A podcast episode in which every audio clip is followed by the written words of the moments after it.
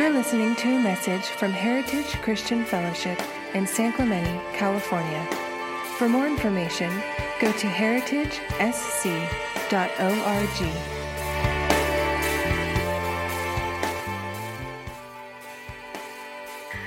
All right, I'm on, on for Jesus. How are you all this morning? Everyone awake and alive? Beautiful worship this morning. We so appreciate uh, our worship team. They're doing a great job. I've asked them to come up back at the end of this uh, time and just help us to end what the Lord wants to do here today. Um, our pastor, Peter, is has gone into uh, another nation, following the call of God in that area for now. And so he's asked me to be with you this morning. And he spoke on prayer last week. And he asked me to continue that theme a bit. Um, he started with uh, James, or at least he did cover James chapter five, where it says, "Is anyone among you in trouble? Let them pray. Is anyone happy? Let them sing songs of praise. Is anyone among you sick? Let them call the elders of the church to pray over them and anoint them with oil in the name of the Lord. And the prayer offered in faith will make the sick person well. The Lord will raise them up. If they have sinned, they will be forgiven. Therefore, confess your sins to each other and pray for each other." That's my teacher in me. I'm waiting for my response. "So that you may be healed. For the prayer of a righteous person is powerful and effective." So it goes on to talk about Elijah, which he talked about, and how that he prayed. He, he prayed his secret sauce. In that verse, Elijah was a human being, and even as we are, he prayed earnestly that it would not rain, and it did not rain. And on the land for three and a half years, and then again he prayed. And the heavens gave rain, and the earth produced its crops. What was Elijah's secret sauce? He prayed, yeah. And then he prayed again. So I want to, to talk a little bit today about what keeps us from praying.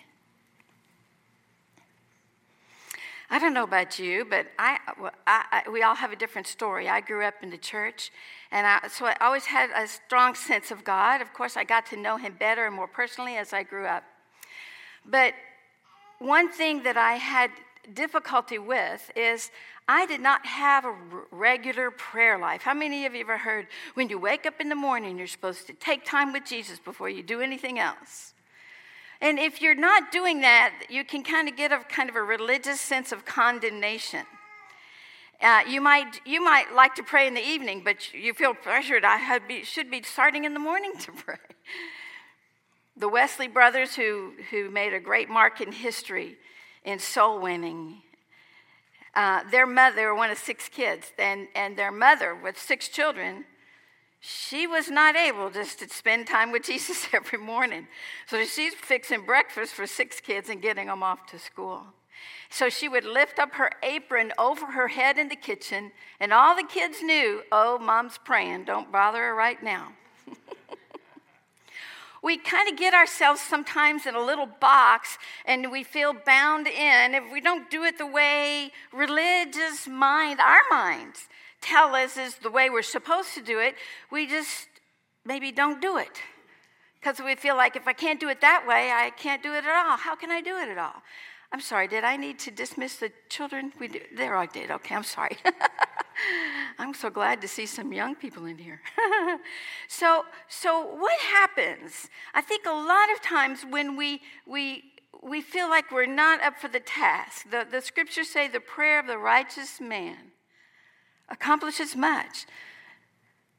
And so we think, well, am I righteous enough? I'm praying, so how come what I'm praying isn't happening?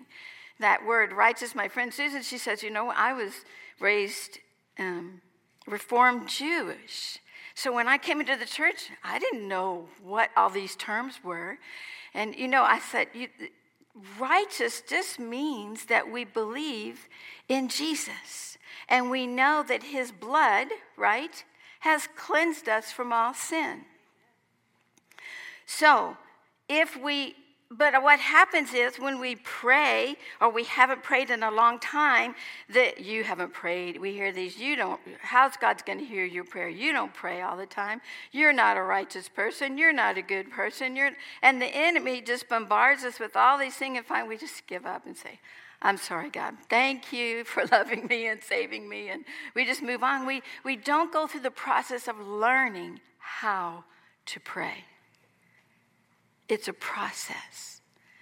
And the first thing is to re- recognize that his shed blood cleanses us from all sin. So when we sin, we have a hard time praying also. We're struggling with something in our lives. And so we think, I can't pray because I can't get over this sin, or, or I'm struggling with this, or I don't want to get over this sin. And until we deal with that sin in our lives, it, it binds us and holds us back and makes us feel like we can't come to God because we have imperfection in our life, because we have sin. How many of you has never sinned before? Look around the room. It's covered with people raising their hands. One brother giving us a good shout of, I haven't. So we all know that we all make mistakes. We all do things wrong. There's a lot of different ways to describe sin. But basically, if sin is keeping you from coming to God, that's if something is keeping you, whatever that something is, that's sin. Because it's a blockage, and that keeps you from coming with a pure heart and feeling like God loves me. I can come freely. I can, you know, we can, I, we can trust our Father. When we come to him and say, I'm sorry, I did it again, he says, I forgive you. And he continues to work with us until we get victory, maybe in an area of our lives. But he never says, don't come to me. We can always go to Jesus. We can always go to the Father. The Holy Spirit bears witness to us that we are the sons of God. And so if you have something in your life, don't let it stand between you and God. Just get rid of it. Just confess, God, I don't know how to change, but I know that I've tried to change, so I'm just going to ask you, would you change me? Would you help me to know how to break through this? And we have to do that almost every day. You're right. So we, we want to stay. Is that, you know, I, I remember when I was in college and I just started, I was witnessed to by someone in Campus Crusade for Christ. And, and I prayed that prayer to ask Jesus in my heart, even though I believed in the Lord. I prayed that prayer at the back of that little Four Spiritual Laws booklet. And I asked Jesus into my heart. And and they said, have you ever prayed a prayer like this? And I said, well, yeah, I have. But there was one part that but I said, but I don't think I've ever thanked him. At the end of that prayer, it said, now thank him that he's come into your heart and into your life. And when we thank someone for something, it's because we understand they have done something for us, and we are appreciative. So when we ask God to forgive us of our sins, we thank him for doing that. That is our act of faith. So I'm getting mentored a little bit and taught how to be a witness and how to live for Jesus in college. And a bunch of us go on spring break, including me. And um, I had a conviction in my heart that the Lord wanted me to wear a more conservative bathing suit. Maybe I'll put it that way. Now, I'm not telling you what kind of bathing suit you should wear or not. I'm telling you, I had a sense in my heart and my spirit that the Lord wanted me to not wear the bathing suit I had. But I'm a poor college student. I don't have the money to buy another bathing suit. So I just, what we did, wore a big old football jersey over my bathing suit, and I'm out on the beach having fun in Florida. And someone comes down the beach And there, he's in he's in dress pants and a tie, no less. And he taking pictures. And he asked if we could just take a group picture of all of us. And there was all my friends in their bathing suits, and I'm in a football T-shirt. And he said, "Do you mind taking your football shirt off?" And I did for the picture, and I put it right back on. And you know what happened? Huge condemnation came on my heart and my life. And I felt I had so disappointed the Lord. And I, I, I felt so ashamed. And that's what the enemy, he tries to make us feel so much guilt or so much shame when we do something wrong that it makes it uncomfortable for us to go to him. You know, you, you, you ask a child. Uh, my little niece, she her mother knows she's in there in the bathroom. She's squirting the toothpaste out and eating the, she's three years old, eating the toothpaste. She goes in there. She's sitting up on the counter. "Are you eating that toothpaste?" "I'm not. I'm not." We're afraid to confess. Why? Because the enemy knows if we confess, we become cleansed. We become free. And he doesn't want that. So he builds these patterns of thinking and these patterns of reaction to when we do wrong. And we have to unlearn those patterns. The way we do that is going to the Lord. And he teaches us as we pray, as we come into his presence, how much he delights, even when we're wrong. How many of you think she did not love her daughter because she was eating the toothpaste? But we we we... We mar the picture of God and who he is when we see him as anything other than a father that is ready and willing to take care of everything, including our sin. So we don't want prayerlessness to be because we feel we're imperfect or not righteous, that is, pure because of the blood of Jesus.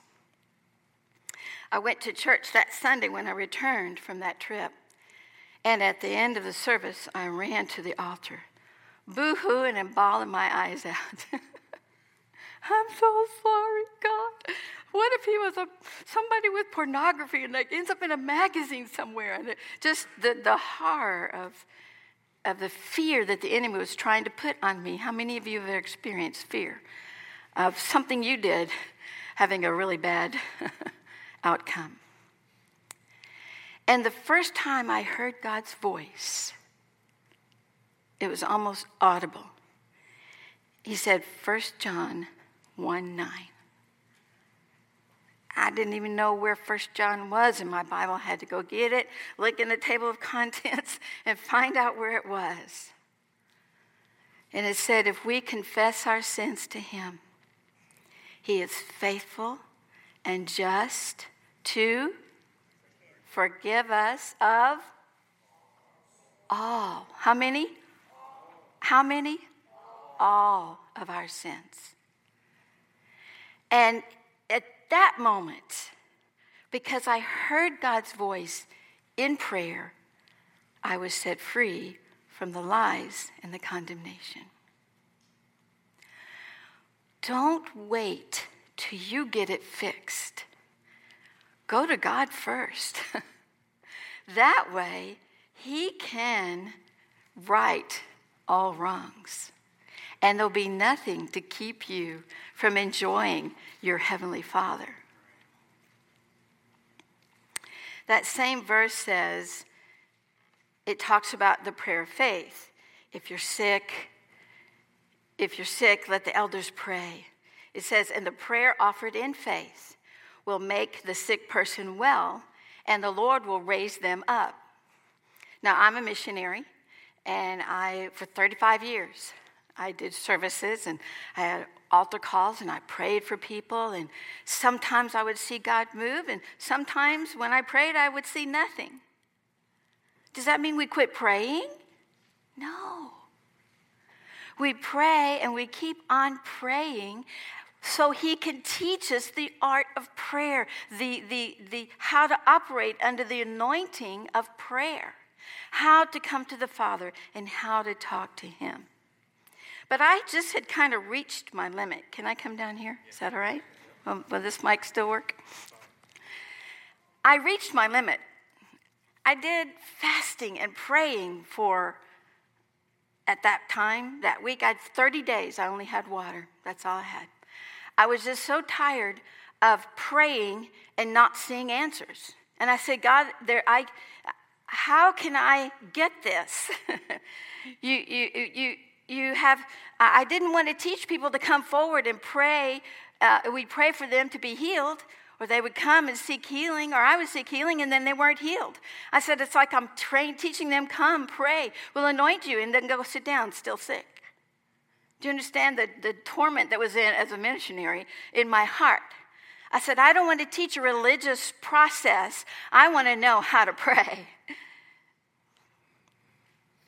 In fact, I, I was speaking in a church. It was a little cotton-patch church in the in the cotton, cotton fields of Louisiana. And I, I asked them, would you, um, they said, uh, we're going to have an altar call. And so we asked people to come forward for prayer uh, after I spoke. And I just stepped back to let the elders pray because I'm in this dilemma. I'm struggling in my head about prayer. Can you understand? Can anybody here relate to that?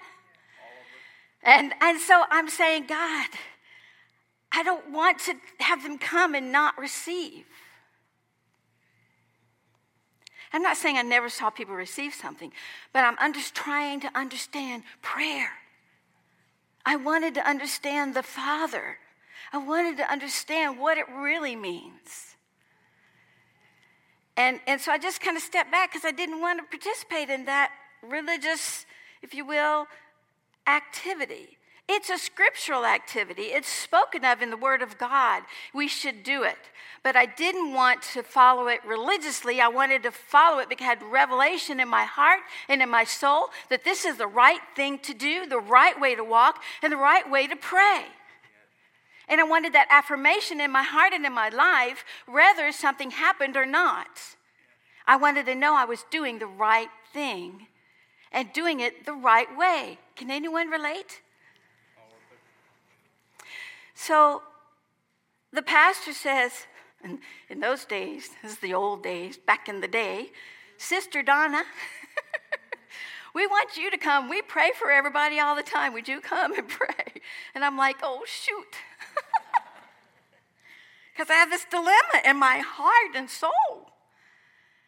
And I went up to this first gentleman that was standing there. He was a grandfather. He was tall. And he was, had a band on his arm, and he was about to have surgery that week, like carpal tunnel or something like that.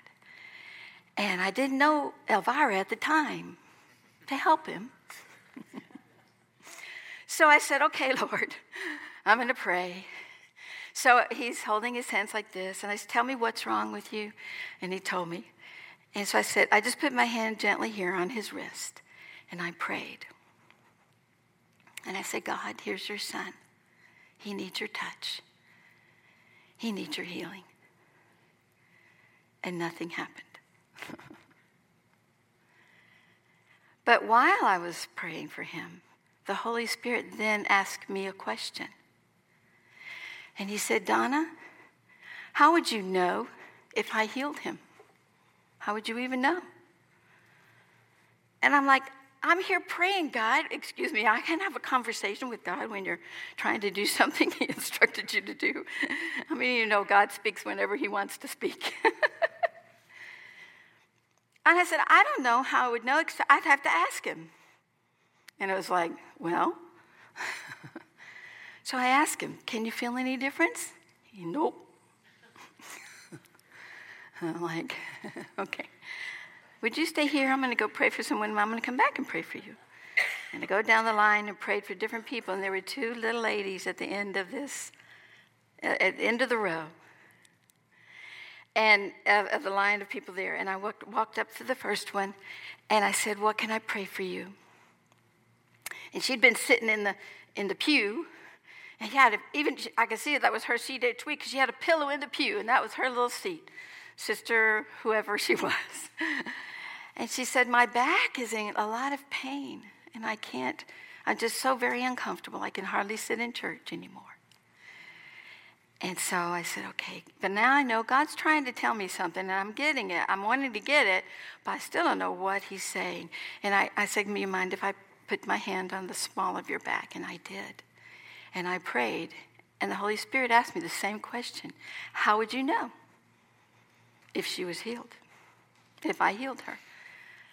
So I'm, I, I get it. Okay, God, I'm just going to ask her. And I asked her, I said, can you do something? Don't hurt yourself. And don't try to just do it for me, but just check and see if there's any change at all. And she's she's like there, and she starts moving. And then she starts moving. And then she starts touching her toes, and she's healed. I'm like, do I get it yet, Lord? The next lady in line, now people are starting to come up in line again now. And I, I go to the next lady. She's got her arm in a sling, her right arm in a sling. And I did the same thing. Is it okay if I pray for you? I prayed. Then I asked her, can you just check and to see if it's okay? And she's, I said, but don't hurt yourself. Don't, don't do something you shouldn't do. So she just checked it, and the next thing you know, she's doing her arm like this, out of the little sling. No more pain, no more problem. Well, praise God. Yeah, thank God. He is the healer, isn't he? We're not, but we pray, or we operate. We do the, we do what God has put in our hand to do, and we trust the Father. He's the healer, but we pray. So, if we are one of the righteous ones, then our prayers, the Bible says, are powerful and effective, but, but we pray as though they're not. Do we have in our mind, God, I believe you're going to heal this lady. I believe you're going to do this. I believe you're going to do that. Or are we trying to think of, what am I going to say to them when they're not healed? How do I explain it? How to make it okay so they can go back not healed? We we get so much more concerned about what our response is or how how we handle things that we've, we're not focused even on God just healing. So I would posit for you today that prayer is something that we learn. It's a process of learning. But if we do not do it, how many of you know? First time you get in the car, you don't know how to drive it. Amen?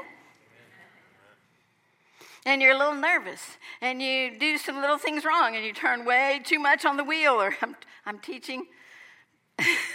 I'm teaching someone, to, Debbie's granddaughter, to drive right now. I'm like, thank you, Jesus. So it's a process. Prayer is a process, but it's a joyous process. We can't, but we make it so heavy. There are books and books and books and books written on prayer. And, and you probably have one or two or maybe more. I just gave away my library, except for my biblical Bible, Bible, Bible books. six hundred books.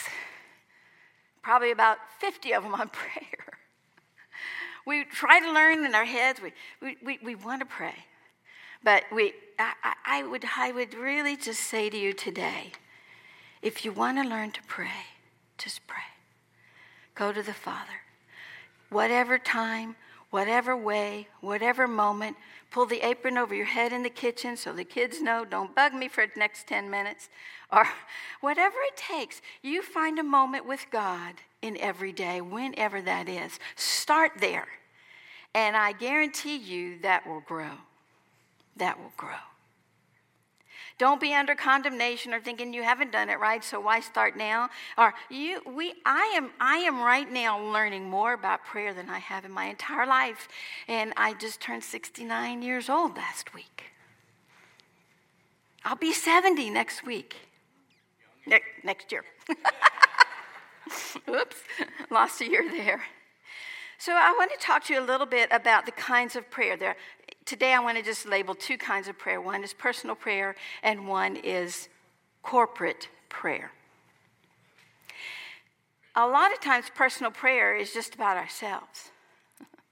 Jesus said, whenever two or three are gathered in my name, I am, I'm there. I'm in the midst of them. I'm, that means I'm right smack in the middle. That means we are here together, and as we worship and pray, Jesus is in the room.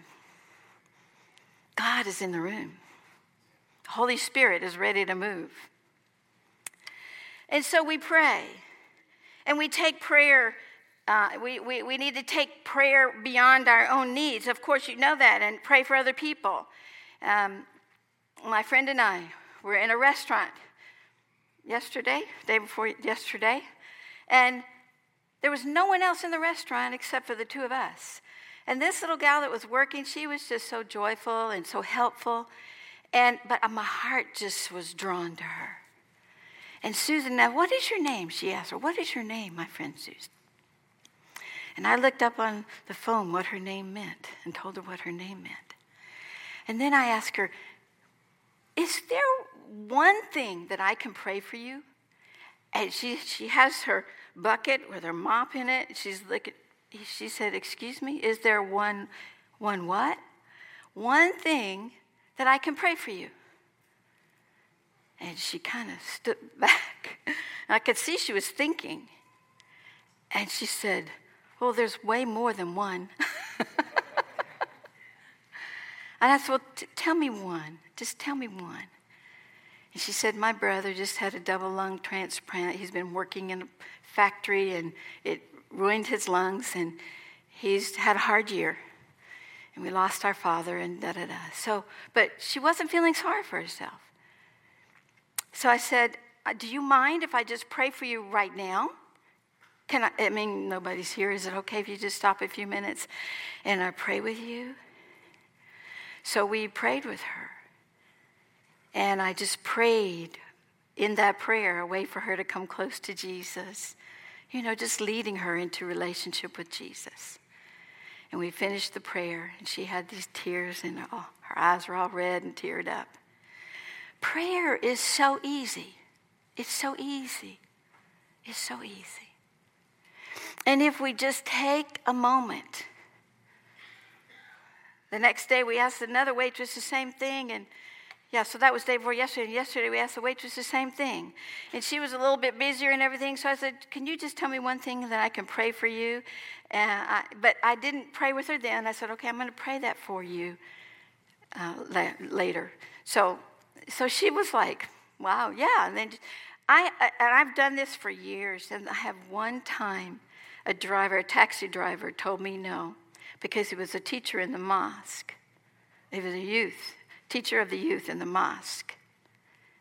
And I'd always sit in the front seat because they didn't like that, but I did because air conditioning is better in hot Indonesia.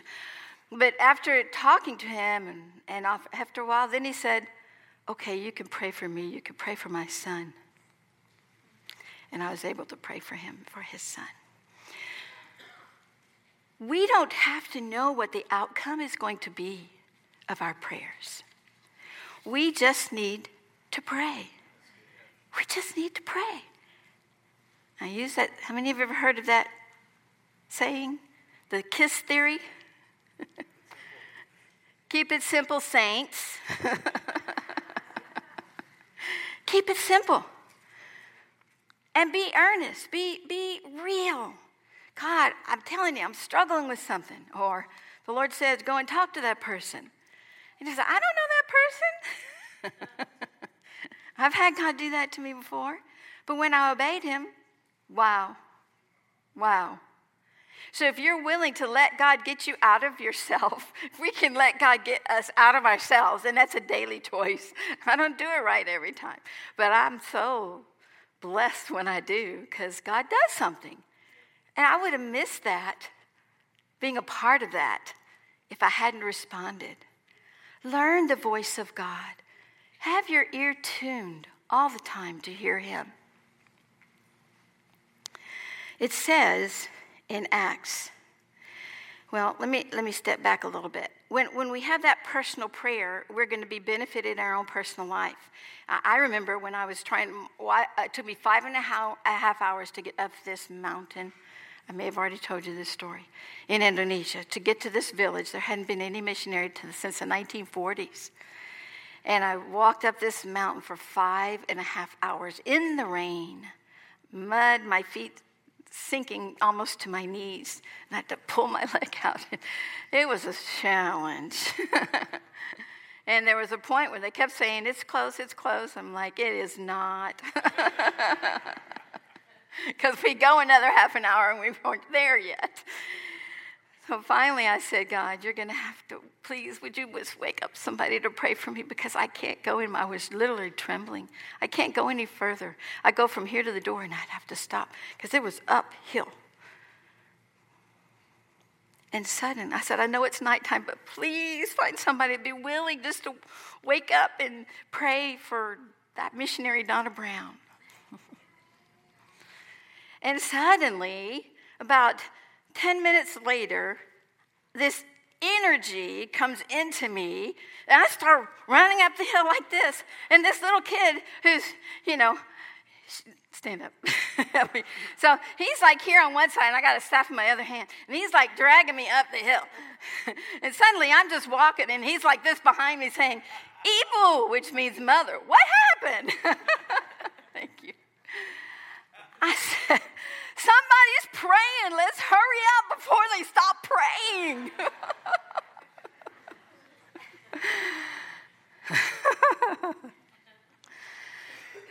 God answers prayer. You don't have to know the actual outcome all the time, because the word promises you that the prayer of the righteous one, that's one who's washed in the blood of Jesus, is effective and powerful. So if you prayed it, it's effective and it's powerful. Amen? Amen? Amen. Amen. So, I want to talk to you a little bit about corporate prayer, because I think we have kind of lost the art of corporate prayer. We pray in our own. We may pray with friends, two or three. But do we pray with the body of Christ? Jesus instructed us to pray. Whenever two or more of you gather in my name, there I am with them. In Acts, what happened when the church prayed? They devoted themselves to the apostles' teaching, the breaking of bread, and prayer. And everyone was filled, was awed by the wonders and the signs that were performed. Why? Because they listened to what the apostles said? Because they ate bread together, like we're going to do after church? Please don't leave. Or because they prayed. Miracles, signs, and wonders. The believers were gathered together, and Peter's in jail. They're praying for Peter, and they're asking God, help him, help him. I don't know what they were praying, but they were asking God to intervene. And the little servant girl goes to the door. She hears somebody knock. It's Peter! Slam the door. He's here! They didn't even believe it. Sometimes we don't even believe that God can do what we're praying, but he does it anyway. Why? Because we're righteous ones, and our prayers are powerful, and our prayers are effective. Are you a righteous one? Are you a righteous one? Are your prayers effective? Are they powerful? Yes. So when we don't see God immediately do just what we're asking him to, you keep praying. We keep pressing. We prayed and prayed and prayed for Mike, but then we got really serious and called everybody together, and that's corporate prayer. And when we did, the next morning, he gets off the ventilator, I believe. Is that right, Mike? When they just told Tammy, you need to get your affairs in order, it doesn't look like he's going to make it. What happened? The church corporately prayed. I want to challenge us here today to start thinking a little bit more about the meaning of corporate prayer. What happens when we pray as a corporate body? In Judges, they fasted. The people of God fasted and prayed. And then they asked God what they should do. And he said, go, for I will give you victory. Esther called the Jews, that was her people at that time, to fast and to pray. And when they did, God turned the whole planned situation there around. And he saved the Jewish people from the hands of the enemy. They did not know what the outcome would be. They just know they should fast and pray. And they did it. R A Torrey said, a man known for prayer. He's, he's, he's a man that wrote many books on prayer, R A Torrey. Many of the most blessed seasons of prayer I have ever known have begun with the feeling of utter deadness and prayerlessness. The most blessed seasons were when he began in deadness and prayerlessness. But in my helplessness and coldness, I have cast myself upon God and looked to him to send Holy Spirit, his Holy Spirit, to teach me to pray. And he has done it. That's what we can look forward to today. If we will cast ourselves upon the Lord and say, please teach us to pray as a church body. You're going to learn individually, and you're going to learn the power of prayer in the church body. Chechen children pray. This was in the seventeen hundreds. The Catholics and the Protestants were in conflict. The children, before they would go to school, would gather in a, in a field area of this little bitty kingdom, and they would, the boys would be in a circle, and behind them were the girls, elementary age kids, first to, to thirteen years old. And they would pray. They would read a psalm. They'd sing a song. They would pray. They would read. And God, you know, it's it's a handful. Then it's they got as big as three hundred. Then the parents, the one one parent locked her, his son in the room, but he then he realized he's trying to climb out the window. He was going to go pray, so he went in there real quick. He said, "Okay, you can go pray." So he started, and other parents started going. They did a circle around the outside of those children, and as they saw them pray, their hearts were broken, and forty thousand people came to know Jesus. Because children got tired of their parents bickering, and they decided to pray. They didn't, nobody led them. They didn't know what they were doing. God was in it, though. There was a man, he was a lay missionary, Jeremiah Lanphier, in late eighteen hundreds, early nineteen hundreds, it went on into. He was a merchant. He became a lay missionary in New York City, of all places. And he thought, maybe I could just gather businessmen together during the lunch hour and, and we'll pray. So he, he starts going out and giving little bulletins, and he the first day is there, and he's sitting there, and he's sitting there, and he's sitting there, and nobody's there. Finally, he hears somebody walking up the steps. And there were six people that came. Then it was twenty the next lunch hour, all businessmen. The next, like, next one, it was forty. And it grew to such a movement, they had to find another place. It was a thousand. And over the period of time, other cities heard about it in that country. And they started as a little country on the west side of Poland, a little kingdom. And other cities started gather, having men's uh, lunch prayer time. And ultimately, the bottom line of that story, over one million people came to Jesus out of that one man that chose to pray. So today, I want to ask you if you would think about corporate prayer. I believe we have a fairly mature body of Christ here, and I'm certain that most, if not all of you, are praying. But I talked to our pastor elder, lead elder, the past week or two, and he said, I feel like we've lost that corporate, the power of corporate prayer. And I said, I agree. The Lord spoke to my heart over a year ago to start coming inside this sanctuary once a week and praying. I've been doing that for one year. And he asked me to commit to three years of prayer. So once a week I come. And he said, Donna, don't come with an agenda. Don't come with a prayer list. Come and worship me until my presence comes, and then you will know what to pray. And that's what I do. Sometimes I just walk up and down these seats. I've touched every one of them that you're sitting in many more times than once. And sometimes I'll just stop on a seat and I say, God, pour out your spirit on the one that sits here. And I'll pray for that person. And I'll just let God lead. So I've been talking with Pastor. He said the elders are talking.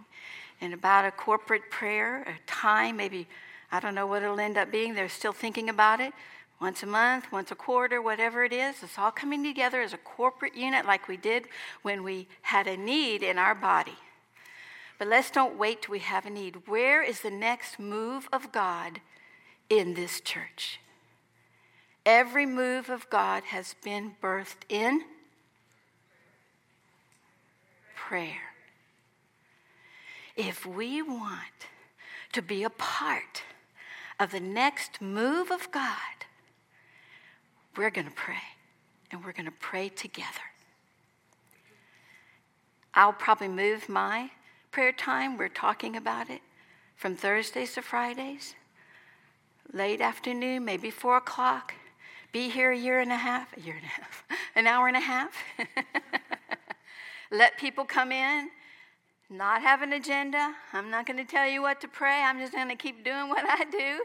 And we just, if one prays something, we can all start joining, yes, Lord. And, and we just let the Holy Spirit lead us in prayer, kind of like we do at this pre-service prayer. If you haven't been, come at nine fifteen and see what corporate prayer is beginning to look like here at Heritage San Clemente. It's growing. Who wants to be a part? Who wants to be one of those six businessmen? Who wants to be like those children that you're just compelled? And even if somebody says, no, you can't do that, you're too busy, take it, you, you just, I'm just going to go. I'm just going to go. And you might come and be here fifteen minutes, but I'm going to go. I want you to ask Jesus, what do you want me to do? How can I be a part, not only in my own prayer life, but how can I be a part of this body of believers? What can I pray? What powerful and effective prayer can I pray? I'm going to ask Lon, one of our elders, and Mike, as well as our worship team, just to come forward. I'm going to tell you that, and I think you probably, most of you know it already. If you don't know Jesus, come on up, brothers. If you don't know Jesus, if, because there's there's that that little bit of sin in your life and you just haven't let go of it, I want to ask you if you'll be bold enough before this service is out to find one of these elders, myself, one of our leaders, and say, I'd like to have Jesus in my life, so that I, this is out of the way and I could pray. I want to feel free to go to the Father. I want to feel free to talk to God. I don't want to feel guilty or not good enough. If you'll find one, that's our prayer team. Our elders will come up here and, and you can pray. God, they'll pray with you. But for the rest of this, I'm going to ask you to stand up. And I'm going to ask you to ask God.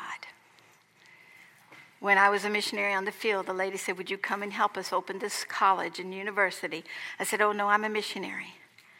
And she asked me three or four times. Finally, she said, well, will you just pray about it?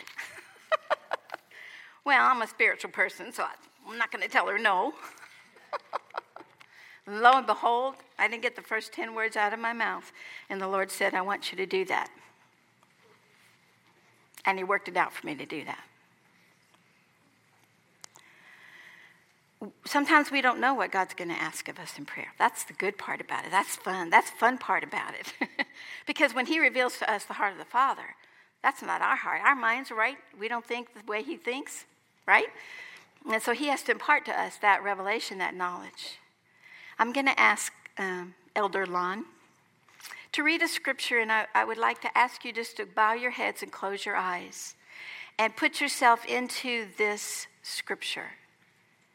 And then I'm going to ask, prayer sometimes is warfare. I'm asking Rob, our drummer today, to begin to beat the drums. And we're going to we're going to pray and do battle for the move of God, the next move of God. Say it with me. The next move of God.